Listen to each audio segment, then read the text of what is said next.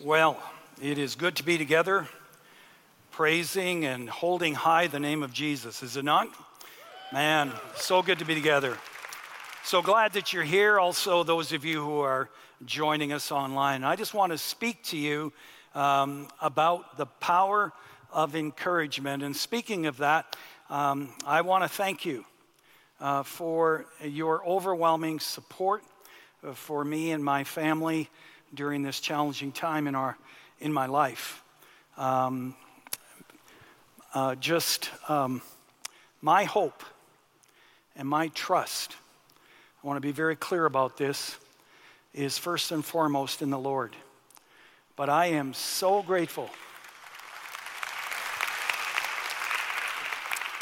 But I'm so grateful for the love and the prayers of our church family. This is an amazing spiritual family to be part of. And um, we're feeling that. And so God bless you all. So, let me ask you how many of you had a bad day or maybe even a bad week this last week? How many? Okay, there's a few that are at least willing to admit that. Uh, now, if I ask those of you put your hand up to stand and to share why you had a bad day or a bad week, and I won't do that, so relax. But if I did, I would venture a guess that many of you had a bad week because of how someone treated you or someone is treating you. All of us, I'm sure, can remember a time when our spirits were lower than a snake's navel because of what someone said to us. On the other hand, we can also remember times, can we not, when our spirits were soaring because of what someone said to us. Encouragement gives life to relationships. It revives and it refreshes. It's like a cool drink on a hot day. It renews, it gives strength. In fact, encouragement can actually keep us from falling into temptation um, and into despair. Hebrews 3:13 tells us to encourage one another daily as long as it's called today so that none of you may be hardened by sin's deceitfulness. And this passage indicates that when we um, don't receive encouragement uh, either through God's word or from God's people, we can lose perspective in life. We can get really down and out and begin to believe the lies of the enemy and make decisions that lead to despair and hopelessness and also destruction. Encouragement helps you overcome when you feel overwhelmed. It helps you to soar rather than to sink. We all hunger, we thirst for encouragement. When sincere encouragement comes our way, we soak it up like a sponge.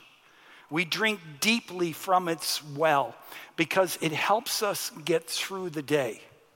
Throughout the Bible, we are told to encourage others, and we know God blesses those who obey Him. There's power in encouragement. In fact, the Bible says our words have power.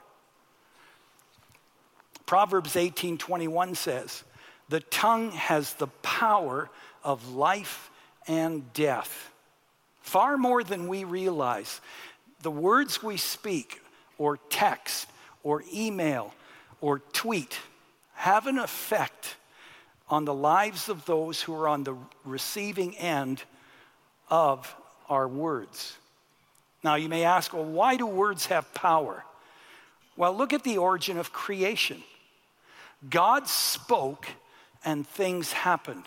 In Genesis 1, verse 3, we read, And God said, Let there be light. And there was light. In verse 24, God said, Let the land produce living creatures. And it was so.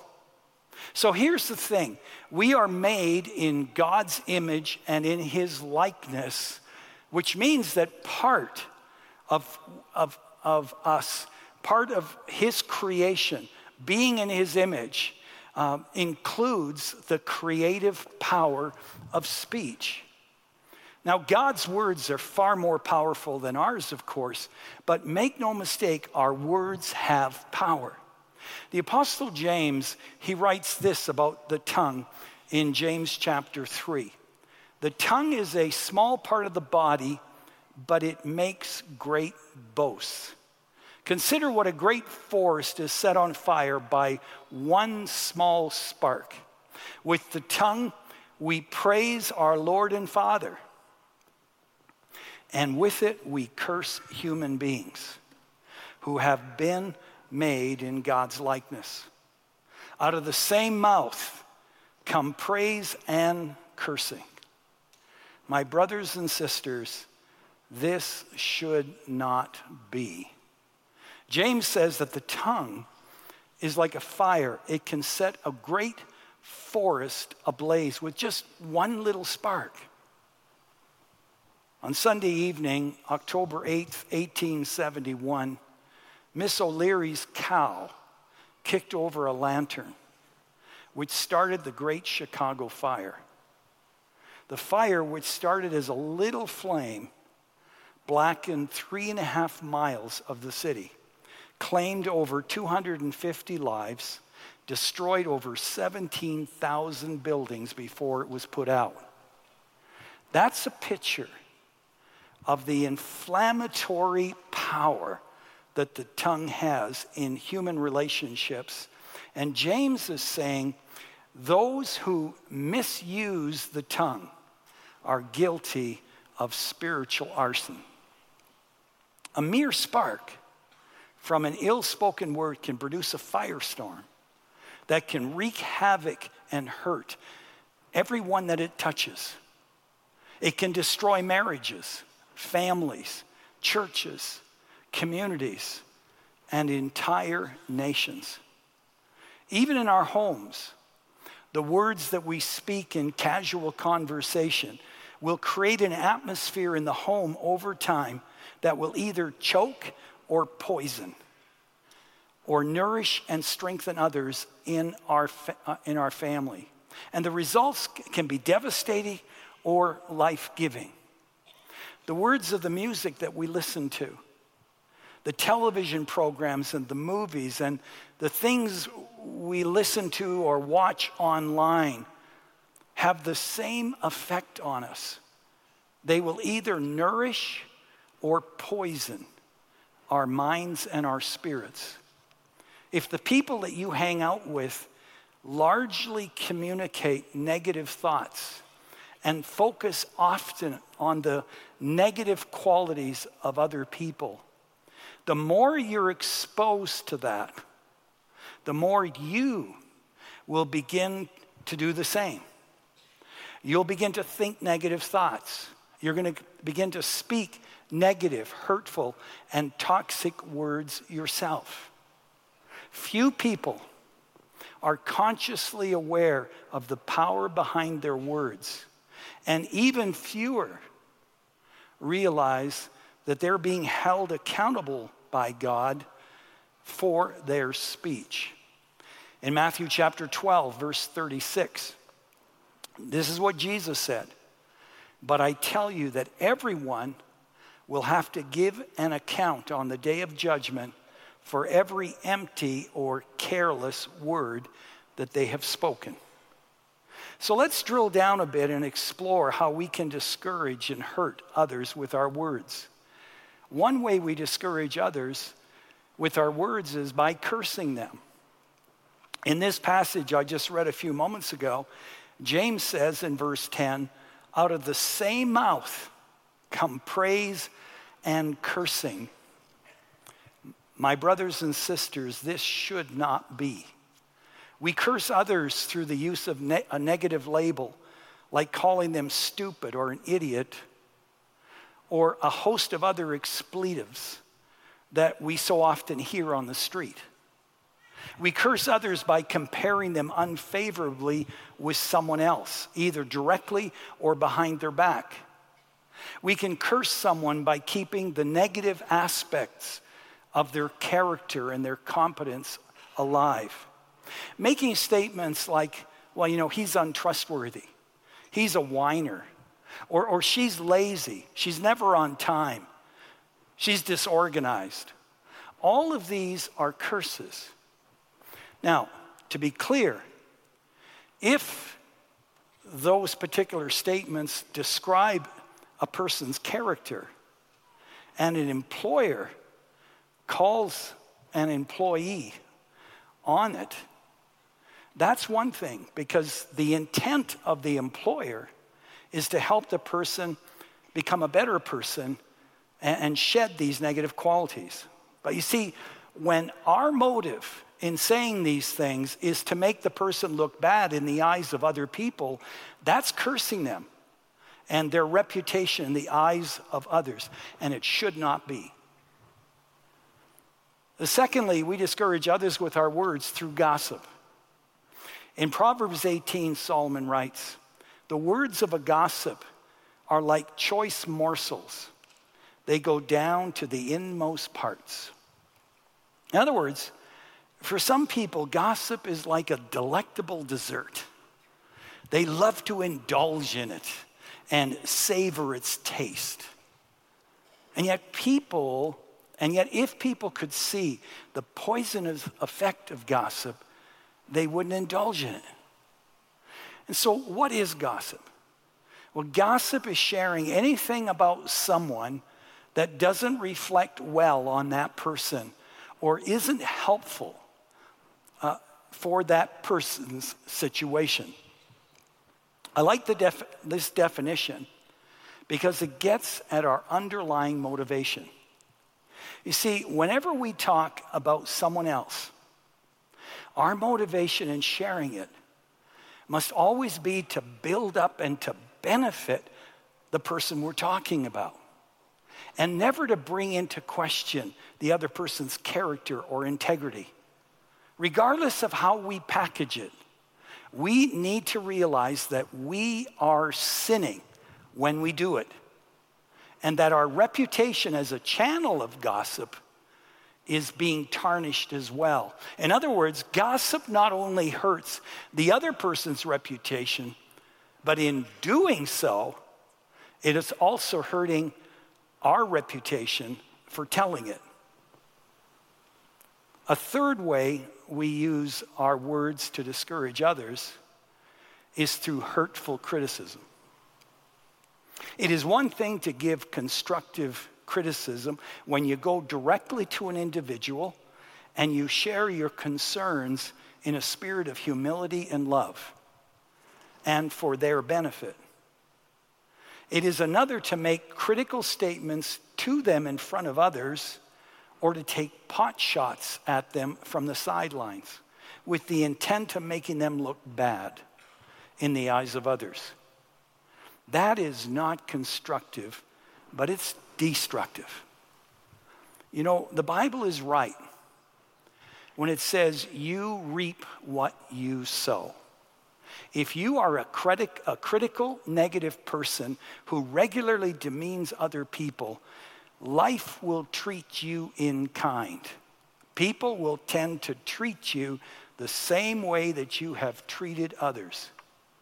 On the other hand, if you have, a, have the Spirit and the joy of the Lord in your life and have a positive, upbuilding perspective of other people, the joy you share with others will be returned to you in spades, and your life will be full of joy.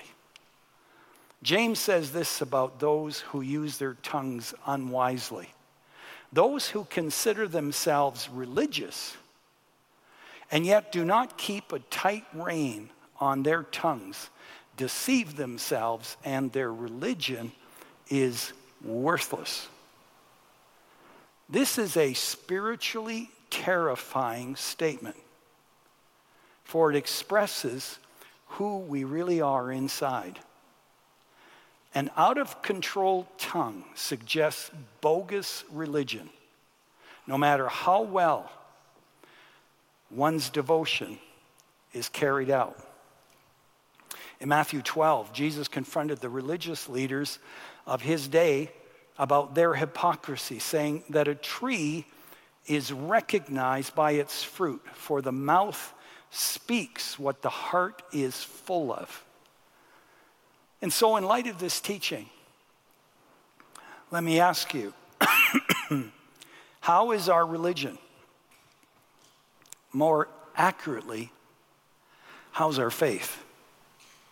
Do we pass along choice morsels of gossip for others to gleefully take in? Do we have a sharp, critical tongue? Are people built up, encouraged, and healed when they're around us? Or are they crushed and hurt by our words? Fathers, let me ask you are you teaching your sons to respect women in the way that you talk to and treat your wife? Guys, are you setting a Christ like example to those in your sphere of influence in the way that you talk about and to women and to people of other cultures or just people in general? Mothers, are you teaching your children to respect men in the way you talk to and treat your husband? Ladies, are you setting a Christ like example to those in your sphere of influence in the way that you talk to and about men, to people in other cultures, or to people in general? Employers, what are you, what are your employees learning about you and your faith through your talk and the way you talk to others or about others? Students, what are your fellow students learning about your faith through the words you speak? Are they learning to hurt or to heal, to curse or to bless, to encourage or discourage? Which brings us to the final part of this message. How can we redeem our speech? Well, first of all, we must repent.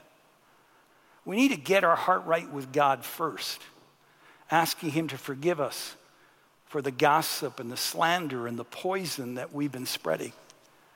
When James says in Matthew, when Jesus says in Matthew 12, for the mouth speaks what the heart is full of, he was saying what comes out of your mouth is a reflection of what's going on in your heart.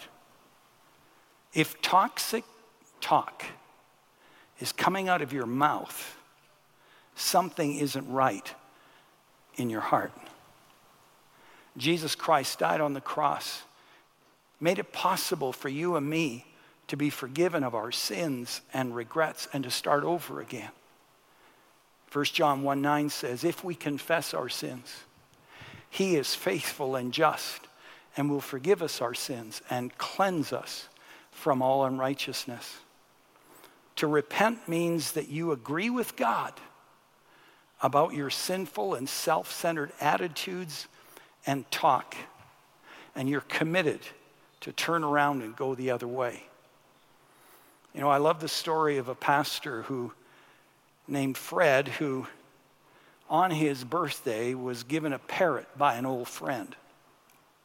Fred had always wanted a parrot, in part because it would be someone who could listen to his sermons and give him the kind of feedback that he wanted to hear. The problem is, as he got to know his parrot, he realized the parrot had the same mouth as his friend, swore like a trooper, and was critical of everyone and everything. He did everything he could to change this parrot's ways. Nothing worked. And one day he just simply had enough of the parrot's terrible language, and so he locked him in the pantry. Well, the parrot lost it. He clawed and he scratched, and he made a terrible mess of that pantry. And when the pastor finally let him out, the parrot let out a stream of vulgarities that would make a veteran sailor blush. Well, that did it. The pastor picked the bird up and put him in the freezer. And once again, the bird kicked and thrashed around, swearing up a storm. But then suddenly, it got very quiet. The pastor waited and waited, and then he got to thinking that maybe the parrot hurt himself. So after a few moments of silence, he opened the freezer door. The bird calmly climbed onto the man's outstretched hand and said, Awfully sorry, sir, about the trouble I gave you. I'll do my best to improve my vocabulary and speech from now on. Well, the pastor was astonished. He couldn't understand what happened that would cause such a sudden and dramatic change in the parrot. Then, nodding his head in the direction of the freezer, the parrot said, well, by the way, I was just wondering, what did the frozen chicken do?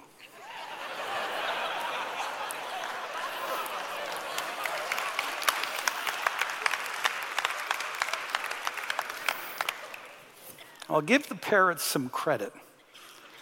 He realized in a very graphic way that his foul talk could have destructive consequences, and he changed his ways.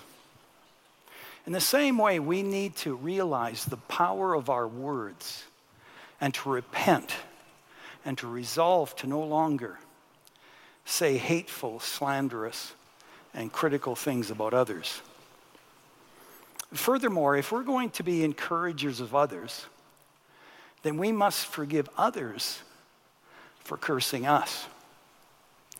You know, based upon my interaction with people down through the years, I'm convinced that there are all kinds of people who are listening to me right now who aren't reaching their God given potential, who are insecure, they're feeling inadequate, because they're still believing the outright lies that someone spoke to them in their past. Toxic, hurtful words like, you're good for nothing, you will never amount to anything. You are useless. If you're carrying around a lie or a curse like that, you're carrying around a lot of baggage that is both unnecessary and defeating. You know, Galatians 3:13 says, "Christ redeemed us from the curse of the law by becoming a curse for us." Jesus died to set us free from the power and the effects of curses, the lies and the acts of discour- discouragements that others have directed to us.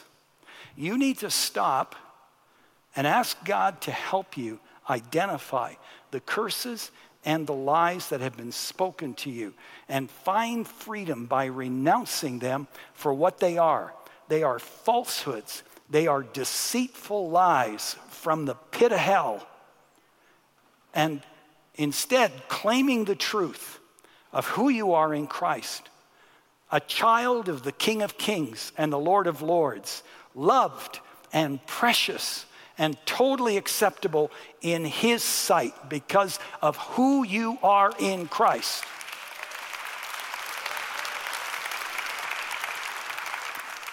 And so, for example, do you struggle with unrealistic expectations for yourself? then ask God to reveal to you what's behind this incredible need to please other people incessantly and to prove your worth to others. Who are you trying to impress? Maybe more accurately, who from your past are you trying to prove wrong? Do you labor under the feeling that you just don't measure up? Because somewhere in your past, someone compared you unfavorably with someone else. Psalm 139 says that we are fearfully and wonderfully made by God Himself. There is no higher compliment. We're made by God Himself. We have immense value because God created us and He doesn't make junk. We are so valuable, friends, that God sent what was most precious to Him, His only Son, to actually die for us. Once you embrace God's truth about who you are, you will not only be able to renounce and shed the lies that have been spoken to you, but also to forgive those who have spoken those lies and those curses to you or about you. And when you do, you will be set free to be all that God wants you to be.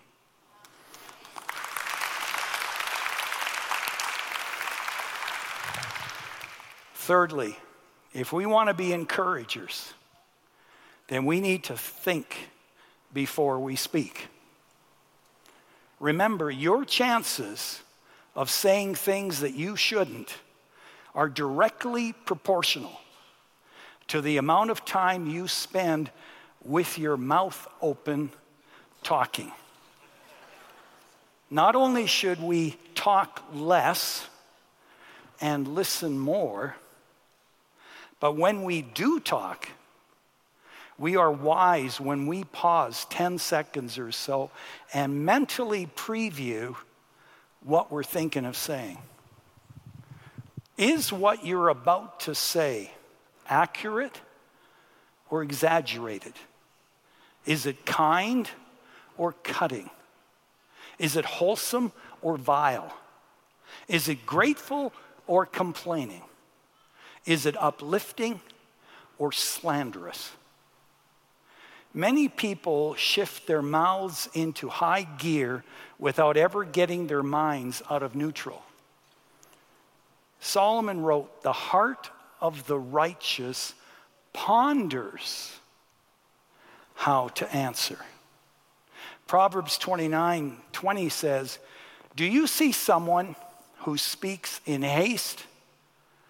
There is more hope for a fool than for them.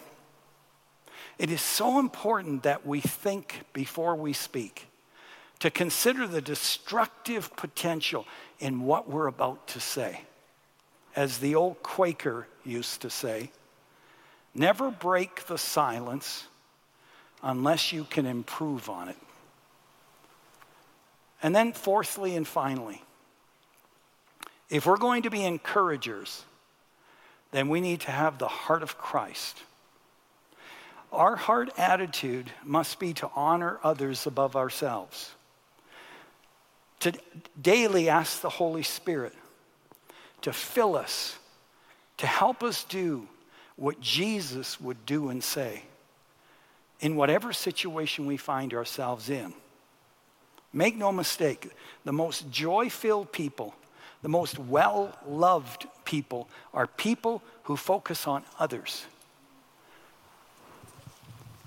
rather than on themselves. On the other hand, the most unhappy, angry, and negative people are those who wonder how everyone else is going to make them happy.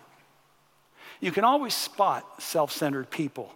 They walk into a room with this attitude, and you just kind of feel the vibes coming off of them. The attitude that says, Here I am. Notice me. Listen to me. Give me your attention.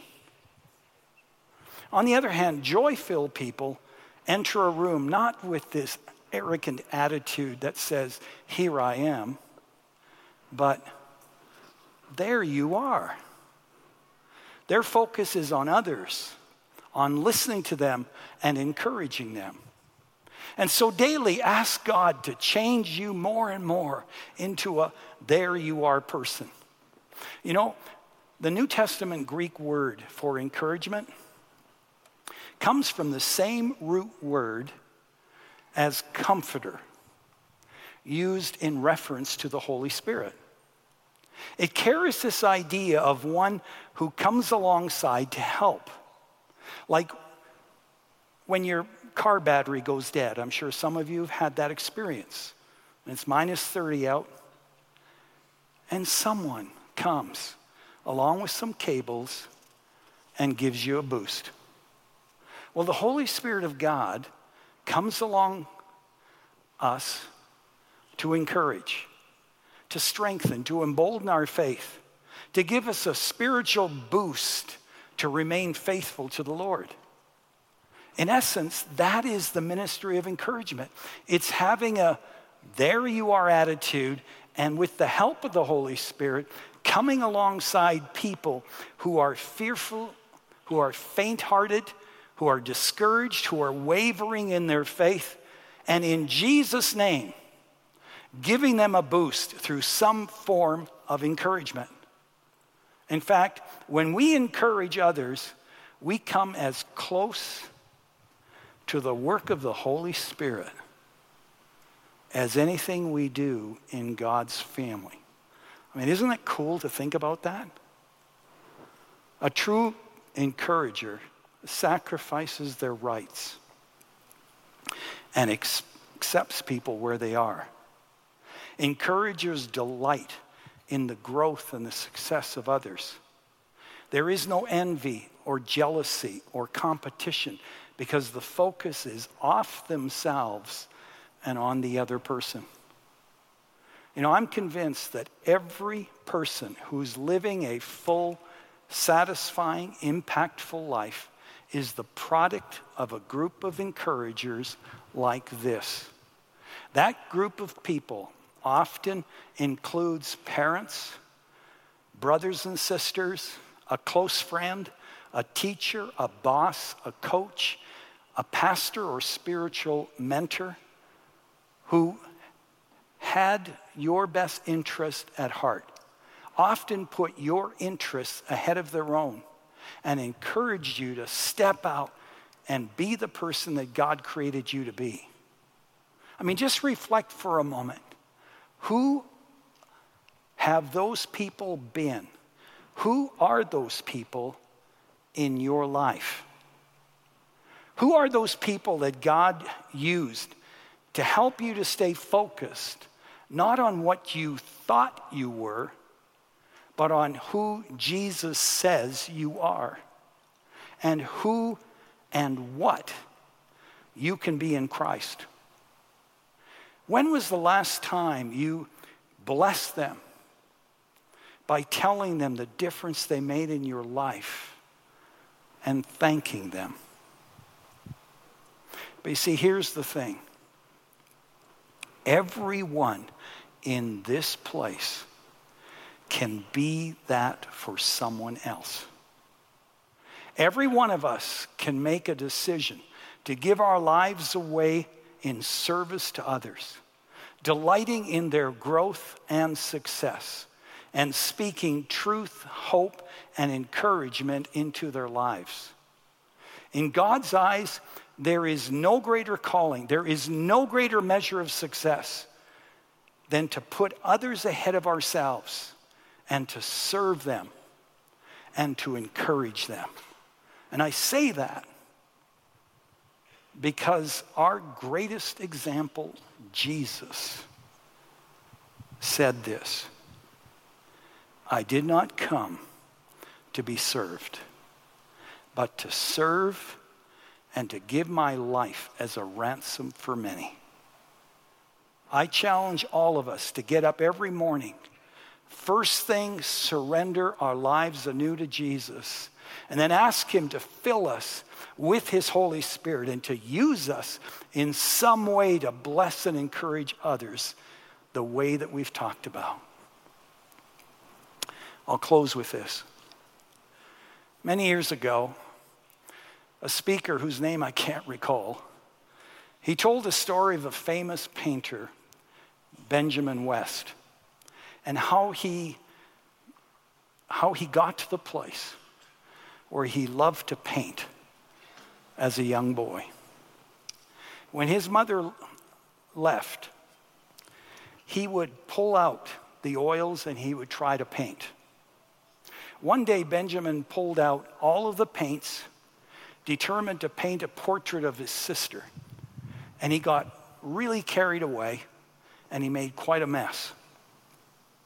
And then it dawned on him, too late, that his mother would soon be home. And so he frantically tried to clean up the mess that he'd made, but it was too late. She walked through the front door, and facing her was the biggest mess that she had ever seen. West says what happened next completely surprised him. Rather than going ballistic and reprimanding him for the mess that he had made, she walked over to his painting. She picked it up and she said, My, what a beautiful painting of your sister. And then she gave him a kiss on the cheek and walked away.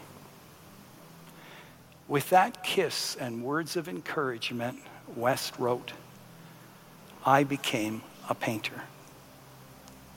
You know, folks, every day you and I are trying to paint a picture of Jesus in and through our lives, through what we say and what we do.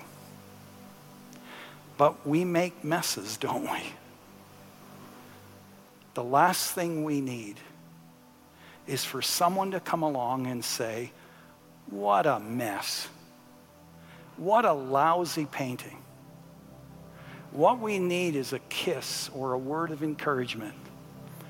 It is vital for life and for relationships. We each need it. And so do members of your family, your friends, your colleagues at work, fellow students, neighbors, the person who's sitting next to you right now. Every one of us can be a kiss of encouragement in the life of someone. Who has God placed in your life that you will be that too? Let's stand for a moment of reflection and prayer.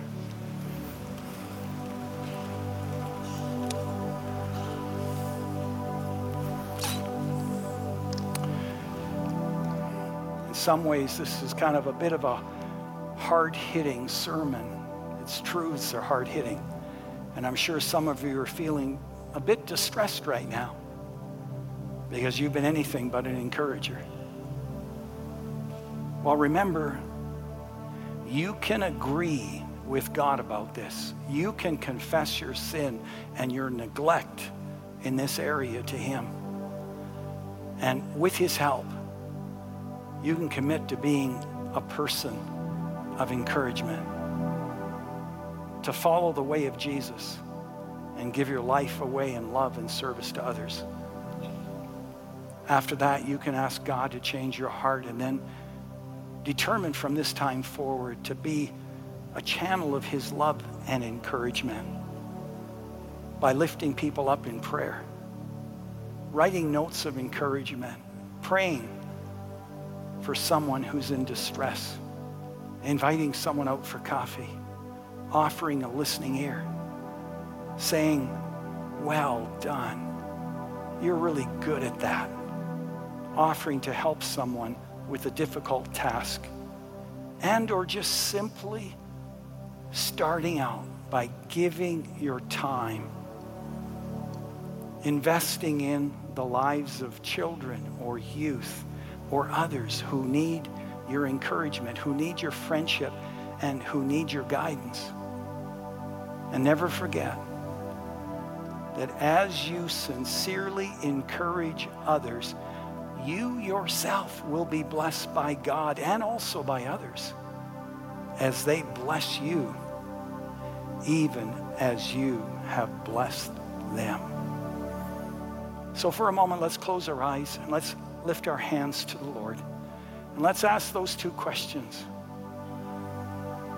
Lord, what are you saying to me? And Lord, what do you want me to do about it?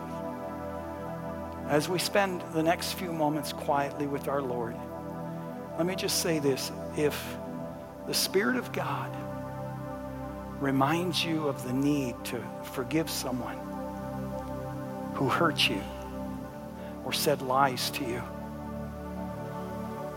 if the Spirit of God reminds you that you need to ask God for forgiveness for the things that you've done, the hurt that you've caused. I want to encourage you to, to make your way up here to the altar where you can pray alone and unload the weight of guilt or the weight of hurt that you've been carrying around. And you can leave it at the altar and then go back to your seat. Or you can pray with one of our prayer partners who are making their way up right now, who would love to pray for you and help you embrace Christ as your Savior and Lord and to work through this heaviness that's on your heart. They're here. They want to pray for you. And so we're going to be singing a song quietly. And as God speaks to you, when, when you're saying, Lord, what are you saying to me? And what do you want me to do about it? I want to challenge you. Don't stop with just, what are you saying to me, God? If He's calling you to do something about it, like coming up here and confessing or getting rid of that hurt through Jesus, you follow through and obey. Otherwise, this sermon that you've just heard, at least for you, has just been a waste of time. Honor the Spirit as He calls you.